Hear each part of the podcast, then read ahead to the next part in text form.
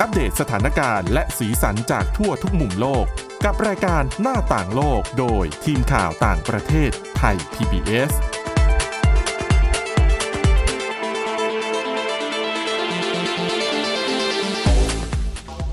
สวัสดีค่ะ คุณผู้ฟังต้อนรับเข้าสู่รายการหน้าต่างโลกค่ะ ก็วันนี้นะคะ พบกับทีมข่าวต่างประเทศเช่นเคยค่ะ ก็วันนี้พบกับดิฉันสวรักษ์จากวิวัฒนากุลคุณทิพย์ตะวันธีรนัยพงศ์นะคะ สวัสดีค่ะ ค่ะ แล้วก็วันนี้เรามีน้องใหม่นะคะ น้องพัทศักดิ์เมธีกิติทัศน์นะคะ เป็นนักศึกษาฝึกงานที่จะมาอยู่ช่วยเราจัดรายการกันในช่วงนี้ด้วยค่ะ ครับผมก็สวัสดีคุณผู้ฟังด้วยครับ ค่ะและน้องเจมส์นะคะ เสียงหล่ออย่าง กัน น้องคะนี่ไม่ใช่ละครวิทยุนี่คือข่าวไม่ต้อง เสียงผม ขนาดนั้น นี่คือเสียงของผมเองเลยครับผม อ่ะโอเค วันนี้น้องเจมส์เนี่ยก็เตรียมเรื่องที่น่าสนใจมา ค่ะ แชร์ในรายการ ด้วยครับ ด้วยนะคะเอาละค่ะ เรื่องแรกนะคะ ขออนุญาตพี่ใหญ่ไปก่อนนะคะ เอาจะไป เป็น จะไปแล้ว จะเล่าเรื่องก่อน เอาค่ะ เออนะคะ เป็นเรื่องเกี่ยวกับโดนัลด์ทรัมป์ประธานาธิบดีสหรัฐกับการใช้สื่อสังคมออนไลน์นะคะ ซึ่งเราก็ทราบดีว่าทรัมป์เนี่ยถือว่าเป็นประธานาธิบดีคนแรกนะ ที่ใช้สื่อสังคมออนไลน์เนี่ยสื่อสารกับประชาชนโดยตรง ทั้งอย่างเป็นทางการแล้วก็ไม่เป็นทางการนะคะ และทีนี้ปรากฏว่ามันก็มีประเด็นนะคะว่า เมื่อปีที่แล้วค่ะมีภาคประชาชนกลุ่มหนึ่งนะคะ เอ่อก็รวมตัวกันค่ะ แล้วก็ไปยื่นฟ้องศาลจริง ๆ คดีนี้เนี่ยศาลชั้นต้นตัดสินไปเมื่อปีที่แล้วนะคะ คดีนี้เนี่ยคือเขากล่าวหาว่า ทรัมป์ไปบล็อกผู้ติดตามใน Twitter อืม แล้วคนที่ถูกบล็อกเนี่ยคือคนที่เห็นต่างก็จะเข้ามาวิจารณ์การทำงานของทรัมป์อะไรแบบนี้ ปรากฏว่าทรัมป์ก็ไปบล็อก การบล็อกใน Twitter นั่นหมายความว่า คนที่ถูกบล็อกจะมองไม่เห็น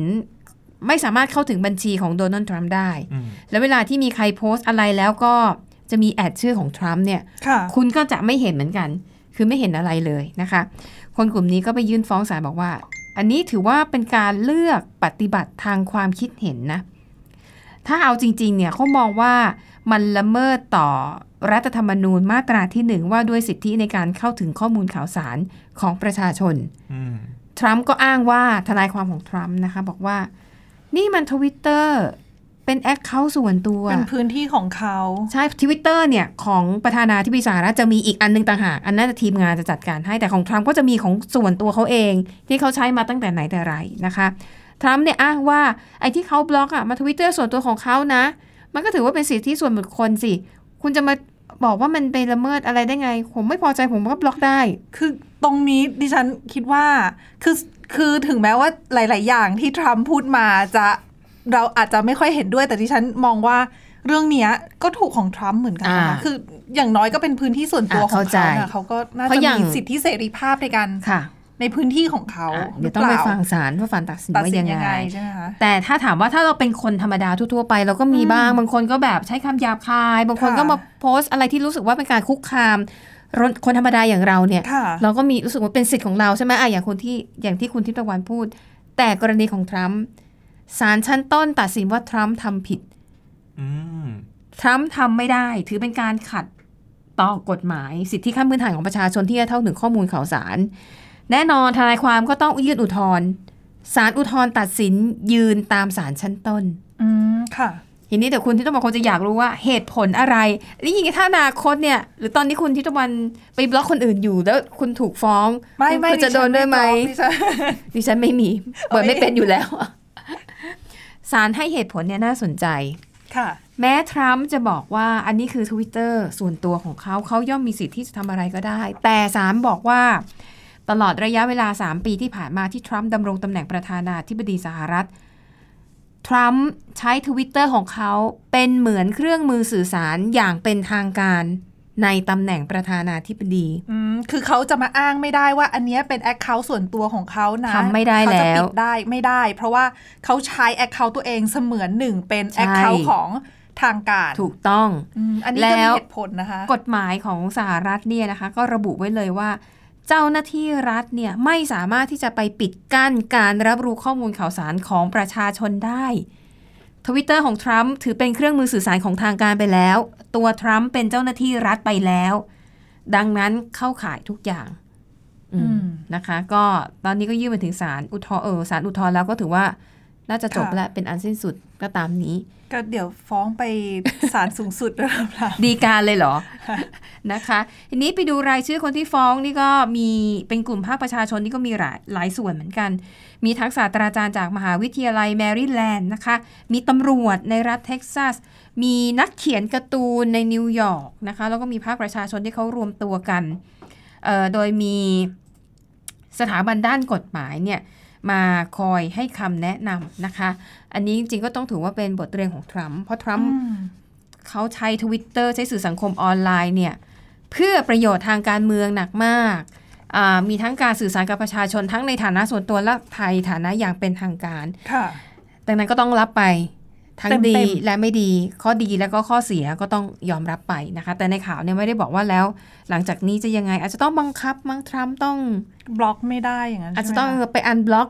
คนที่เขาบล็อกแล้วก็ต้อง มันก็ไม่ได้สิ ทำได้ทำได้ไปก็ ตัว เข้า Twitter ก็เข้าไปกดอันบล็อกแค่นั้นเอง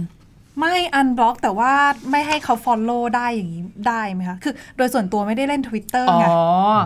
ไม่ให้เขาฟทำอลโล่ ได้ ได้ไหม ก็ก็คือการบล็อกไงคะ ใช่เราต้องบล็อกเขาก่อนครับ สมมติดิฉันมีแอคเคาท์ใช่ไหมแล้วคุณทิพย์ตะวันชอบเข้ามาก่อกวนดิฉันอะไรเงี้ยฉันก็รู้สึกว่าไม่สบายใจ ดิฉันก็จะแบบ ฉันก็เข้าไปในหน้าแอคเคาท์ของคุณของ อย่า คุณ ง ทิพย์ ไม่ ตะวัน ทำอันอันนี้ไม่ได้ไม่ได้โปรทำแต่อย่างใดหรือว่า แค่สงสัยว่าในแง่ปกติแล้วอย่างเงี้ยมันจะทำให้เราไม่มีพื้นที่ในการที่จะบล็อกหรือว่าอันให้คนอื่นแบบอันฟอลโล่อันฟอลโล่คนอื่นไม่ได้หรอ อันนี้มันเหมือน Facebook นะคะ คุณรู้ใช่ไหม Facebook เรา อ๋อ สามารถบล็อกเพื่อนได้ ค่ะ ทวิตเตอร์เหมือนกัน อืม อืม อาจจะไม่ถึงขั้นบล็อก แต่ว่าทางถ้าเป็น Facebook เนี่ยเขาสามารถกดปิดไม่ให้ฝ่ายตรงข้ามเนี่ย เห็น เห็น เรา การกระทำของเราได้อะไรอย่างนี้ มใช่นะคะทีนี้ประชาชนพวกนี้ก็มองว่าทรัมป์เนี่ยมักจะเคลื่อนไหวหรือว่าจะมีการประกาศอะไรเนี่ย ทั้งอย่างเป็นทางการไม่เป็นทางการ ก็ใช้ เนี่ย Twitter ของตัวเอง ใช่ใช่ดังนั้น พอปิดกั้นเขาเขาก็ไม่เห็น ซึ่งรวมถึงการโจมตี อะไรด้วยใช่ ทูตอังกฤษด้วยซึ่ง เออ ล่าสุดก็ลาออกไปแล้วนะคะ ค่ะ คืออันไหนๆก็พูดถึงเรื่องการใช้สื่อสังคมออนไลน์ อ่ะ ในการโจมตีกันนะคะ ค่ะ อันนี้อย่างล่าสุดค่ะ Twitter ไม่ใช่ Twitter Instagram อืม คือ Instagram เป็นสื่อสังคมออนไลน์ที่เน้นเรื่องของรูปภาพเนาะแล้วก็ ใช่ เหมือน ใช่ โพสต์รูปแล้วก็คอมเมนต์ อืม การเกี่ยวกับรูป ซึ่งล่าสุดค่ะ ตอนนี้ที่ Instagram เนี่ยเขามีเครื่องมือใหม่ โดยเขาใช้ AI นะ เป็นเครื่องมือป้องกันการบูลลี่ใน อืมค่ะ ในโลกออนไลน์ค่ะ ทำได้ไงอ่ะ คือเขาบอกว่าเขาใช้เอ่อระบบเทคโนโลยีปัญญาประดิษฐ์หรือว่า AI อะนะคะ ค่ะ คอยติดตามดูข้อความแล้วก็การโพสต์ต่างๆ ที่ที่ส่อไปในทางคุกคามคนอื่น หรือว่าเราจะเรียกว่าบูลลี่อ่ะ ค่ะ อืมแล้วก็ข้อความที่เหมือนกับทำร้ายจิตใจคนอื่นๆน่ะ คือเก็บคือคอยแบบติดตามตรวจสอบเป็นหลายปีอะนะคะ ค่ะ จนพอ AI เนี่ยฉลาดพอสมควรแล้วเขาก็ อืม นำเจ้า AI นี่แหละมาใช้เทคโนโลยีมาใช้ในการ ค่ะ ตรวจจับข้อความของผู้ใช้งาน อืม Instagram ต่างๆ เวลาจะคอมเมนต์อะไรเข้าไป อ่าฮะ ในภาพแต่ละภาพ ค่ะ ตอนนี้ก็คือถ้าใครคอมเมนต์ข้อความที่มีลักษณะแบบบูลลี่อ่ะ อ่ะ เช่ เช่ น น แบบ น่าเกลียดจัง ใช่ แต่ต้องเป็น อุบาท ใช่ประมาณนั้น อะไรอย่างเงี้ย เขาจะขึ้นข้อความมาถามก่อนว่า คุณแน่ใจนะว่าคุณจะโพสต์สิ่งนี้อ่ะ อ๋อ คือเขาบอก ะ ว่าระบบเนี้ยเขาต้องการที่จะเหมือนกับทำขึ้นมาให้ผู้ใช้งาน คือก่อนที่จะโพสต์อะไรลงไปเนี่ย กลับมาฉุกคิดก่อนไหม อืม ว่า อืม ของสิ่งที่คุณกำลังจะโพสต์ลงไปเนี่ย มันทำร้ายจิตใจคนอื่นหรือเปล่า ค่ะ มันเหมาะสมหรือเปล่า มันถูกต้องหรือเปล่า เพื่ออ ม ที่จะได้ อืม แก้ไขสิ่งเหล่านั้น ซึ่ง ค่ะ เขาบอกจากการทดสอบในช่วงแรกเนี่ยก็พบว่า การมีระบบแบบเนี้ยช่วยทำให้คนแบบลบข้อความของตัวเอง อ่า ทิ้งอะ ฮะค่ะ แล้วก็ ก็แสดง ถือ ว่าไม่ใช่ห้ามซะทีเดียว อืม แต่เหมือนเป็นระบบช่วยเตือน ใช่ วย ค่ะ ย้ำว่าจะเอาจริงเหรอ ใช่คุณคุณจะพูดอย่างนี้แน่แน่นะอะไรอย่างเงี้ยค่ะ อืมอืม แต่ตอนนี้ประเด็นคือเขาใช้แค่เฉพาะกับผู้ใช้งานที่ใช้ภาษาอังกฤษ ค่ะ เท่านั้นแต่ในอนาคตเขามองว่าจะทำเป็นภาษาอื่นด้วย อืม แต่ Instagram ไม่ใช่แค่เรื่องนี้อย่างเดียวนะคะ ที่จะ ค่ะ เป็นเครื่องมือที่เอาออกมาใช้ ในอนาคตเร็วๆนี้ค่ะ เขากำลังจะมีฟีเจอร์ใหม่ ม ชื่อว่า restrict คือเหมือน ค่ะ ถ้าแปลเป็นไทยก็น่าจะแปลว่าการ ควบ จำกั คุ ด ม เออประมาณนั้น อืม จำกัดหรือว่าควบคุมก็คือ เจ้าฟีเจอร์เนี้ยเขาบอกว่าจะมีขึ้นเพื่อป้องกัน เขาเรียกว่าอะไรอะ คนที่จะไปคอมเมนต์ อืม ในลักษณะที่ล่วงละเมิด ค่ะ สมมุติสมมุติอะดิฉันเล่นเล่นอินสตาแกรมใช่ไหมคะ ค่ะ แล้วปรากฏว่าเนี่ย มีเพื่อนดิฉันคนหนึ่ง ค่ะ ชอบจะมาคอมเมนต์แล้วก็ตำหนิฉันดิฉัน อ่า ตำหนิเอ่ยว่าเอ่ย า อยู่หลายครั้งอยู่บ่อยครั้งดิฉันก็ ค่ะ ไม่รู้จะทำยังไงจะจะบล็อกได้ไหมก็ไม่กล้าบล็อก อ่าไม่ เพราะ กล้า ว่า บล็ ก อก ลัวว่าเดี๋ยว เดี๋ยวเพื่ก็อน จะเสียเพื่อน ใช่หรือไม่อาจจะทำให้เพื่อนยิ่งไม่พอใจแล้วโจมตีเราหนักขึ้นไหม ค่ะ จะ unfollow ก็ไม่กล้าจะ report แจ้ง อืมอืม เรื่องเข้าไปเพื่อให้มีการจัดการ ค่ะ ก็ไม่กล้า ดังนั้นเจ้าฟีเจอร์นี้ค่ะค่ะ เราก็แค่เหมือนใช้ฟีเจอร์นี้กดไปแบบแอดเพื่อนเข้ามาคนนั้นน่ะ อืม เขาใช้ฟีเจอร์นี้กับเขา อืม ก็จะทำให้เขาเนี่ยไม่เห็นเรา คือเขาไม่รู้ว่า เอาเหรอ บล็อกเขาอยู่ อ๋อ เป็นการบล็อกแบบเนียน ใช่ ๆเออ คือมันดีมากเลย โอเค แต่ตอนนี้ยังไม่ได้ใช้จริงนะคะเขาบอก ค่ะ ว่าในอนาคตอันใกล้จะเอามาใช้ อืม ไม่ใช่แค่นั้น เพื่อนที่เราแบบจำกัดเขาไว้เนี่ยจำกัดสิทธิ์เขาไว้เนี่ย ค่ะค่ะ เขาจะไม่เห็นด้วยเวลาเราเล่นอยู่ อ๋อ คือเวลาเราแอคทีฟหรือว่าเราคอมเมนต์หรือว่าเราอ่านข้อความต่างๆของเขาอะ อืม หรืออ่านของใครหรือว่าทำอะไรเขาจะไม่เห็นเรา คือ ค่ะ เขาไม่รู้ว่าเราบล็อกเขา ก็คือ แต่ เป็น เรา การ บล็อกอยู่ เป็นการบล็อกในระดับหนึ่ง ใช่ แต่ไม่ได้ปิดกั้นเขาทั้งหมดเขายังเข้า ใช่ มา เขา ปฏิสัมพันธ์อะไรกับเราได้ เขาจะเข้าใจว่าเรายังเป็นเฟรนด์เขาอยู่ โอเค แต่เราไม่เฟรนด์กับเขาแล้ว ก็เป็นวิธีที่ละมุนละม่อม ใช่ คือ นะคะ เขาก็ป้องกันเพราะว่าจากการแบบสำรวจเนี่ยเขาก็พบว่ามีคนอีกจำนวนมาก ค่ะ ที่ไม่กล้า แล้วก็ อืม ลังเลที่จะที่จะอันเฟรนหรือว่าจะบล็อกเพื่อนคนนั้นๆอะไรเงี้ยเพราะว่า อืม กลัวว่าเดี๋ยวจะ จะเสียน้ำใจเดี๋ยวจะ ใช่ โกรธกัน แต่ว่าจะให้อ่านข้อความตลอดก็ไม่สบายใจ โอ้ยเป็นดิฉันดิฉันบอกเลยไม่แคร์ถ้าเรารู้สึกไม่สบายใจก็เป็นสิทธิ์ของเราที่จะ อืมนั่นสิคะ ที่จะบล็อก นได้ใช่ไหมเอออดีกว่าไปนั่งอ่านแล้วเราก็มาจิตตกหรือไทยอีกทีคือไม่บล็อก ค่ะ ไม่ต้องเข้าไปอ่านเลยค่ะ แต่จริงๆอ่ะ จริงแล้วก็นอกจากนี้นะคะดิฉันคิดเล่นๆว่าเนี่ยเขาไม่น่านำมาใช้แค่อินสตาแกรมอย่างเดียวแล้วใช้ ค่ะ ในสื่อสังคมออนไลน์อื่นๆด้วย ก็ถ้ามันดีไง ถ้ามัน อืม ดีอีกหน่อยเดี๋ยวก็คงจะแบบ ใช่ มีเอ่อสื่อสังคมอื่นๆ ที่แบบนำไปปฏิบัติตาม แต่ไม่แน่ทรัมป์เนี่ย ถ้าสมมุติว่าเขาเอามาใช้ใน Twitter ค่ะ ด้วยทรัมป์อาจจะโดนเยอะขึ้น นะ แบบอย่างล่าสุดที่มาคอมเมนต์เรื่องตัวอย่างข้าราชทูตอังกฤษ ต้องเป็น อืม อดีตแล้วล่ะ เพราะเขา ค่ะ ลาออกแล้ว อืม ประจำสหรัฐอเมริกาที่มีข่าวรั่วไหลออกมาว่า เป็น ว่าทรัมป์ อ่า ทรัมป์ก็โจมตีกลับ แล้วก็เรียกว่า ค่ะ แบบว่าว่าเป็นคนที่โง่เขลามากอะไรอย่างนี้ อืม โพสต์ผ่านสื่อสังคมออนไลน์คือ ธ ถ้าร รม มี ดาทุกคนต้องยอมรับการกระทำทั้งไม่ว่าตัวเองที่เป็นทูตเป็นผู้นำประเท ไม่ ศ แต่ว่าก็แรงไปไงคือคือถ้ามีฟีเจอร์ หรือว่ามีเครื่องมือแบบนี้ เอา เนี่ย จะช่วยได้เงี้ยเหร อ ก็จะถามทำอายุชัวจะโพสต์จริงหรือเปล่า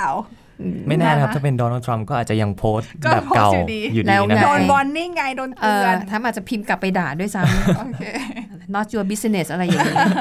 อ่ะโอเค เดี๋ยวพักกันสักครู่นะคะ เดี๋ยวกลับมาช่วงที่สองยังมีเรื่องราวที่น่าสนใจให้ตามกันต่อค่ะ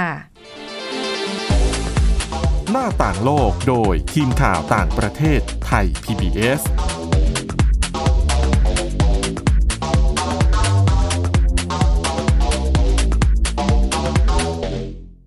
มากกว่าด้วยเวลาข่าวที่มากขึ้น จะพัดพาเอาฝุ่นออกไปได้ครับ มากกว่าให้คุณทันในทุกสถานการณ์ ตามที่กฎหมายดังกล่าวกำหนดเอาไว้ มากกว่ากับเนื้อหาเที่ยงตรงรอบด้าน นำมาใช้ในคดีเมาแล้วขับ มากกว่าในทุกทางออกของสังคม ป้องกันไม่ให้ปัญหาเกิดขึ้น มากกว่ากับข่าวรอบวันในทุกมิติ เครนก่อสร้างเกิดอุบัติเหตุขึ้น มากกว่าด้วยการวิเคราะห์ที่ตรงจุด ความพยายามของภาครัฐที่จะแก้ปัญหา และมากกว่ากับทีมข่าวมืออาชีพ ข่าวไทย PBS ให้คุณได้มากกว่า เพราะวิทยาศาสตร์อยู่รอบตัวเรา มีเรื่องราวให้ค้นหาอีกมากมาย เทคโนโลยีใหม่ ๆ เกิดขึ้นรวดเร็ว ทำให้เราต้องก้าวตามให้ทัน อัปเดตเรื่องราววิทยาศาสตร์ เทคโนโลยี และนวัตกรรม ที่จะทำให้คุณทันโลก กับรายการ s c i e n t e c h ทุกวันจันทร์ถึงวันศุกร์ เวลา 11นาฬิกา30 นาทีทางไทย PBS Digital Radio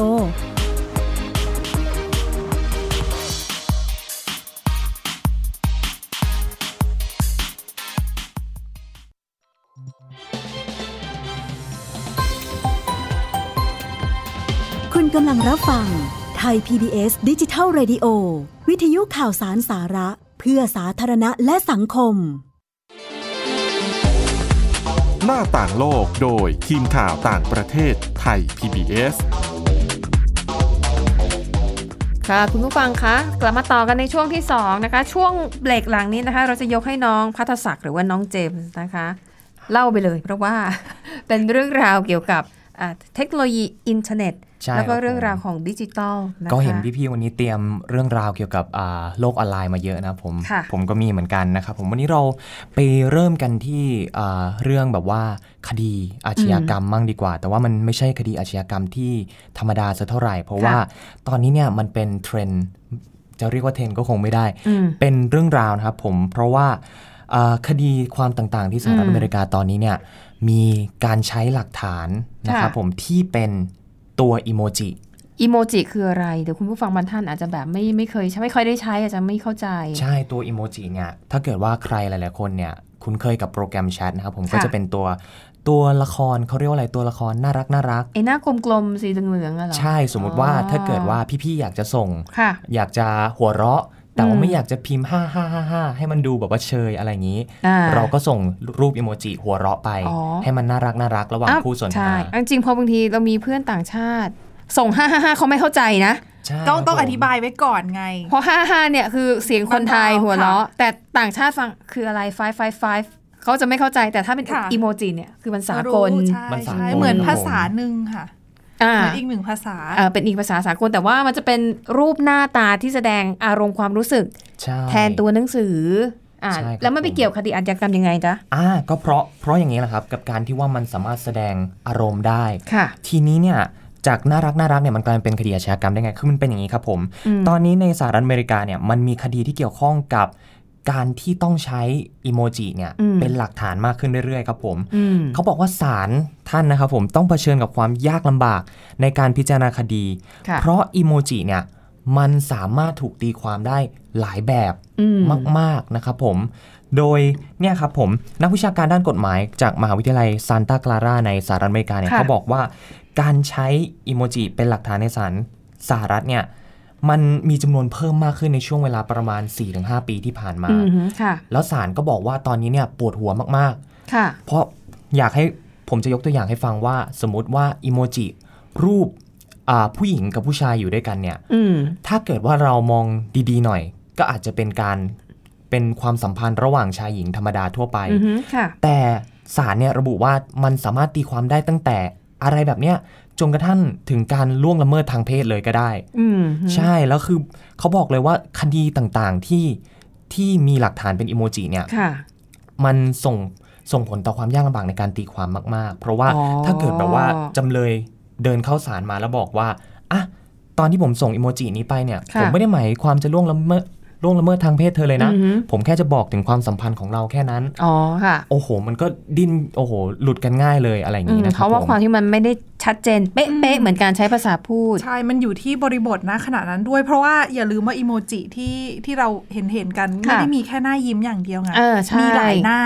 แล้วแบบอารมณ์ณขณะนั้นหรือว่าบริบทใน ค่ะ การพูดคุยหรือว่าสิ่งต่างๆ ที่มันเกิดขึ้นณขณะนั้นเนี่ย อืม มันก็ตีความไอ้อิโมจิที่ ใช่ ทำหน้าต่างๆ หรือว่าท่าทางต่างๆเนี่ยได้แต แล้ ก ว ต่าง มันยั กั ง น มี ไปด้วย อิโมจิ นะคะ ที่เป็นรูปพาหนะ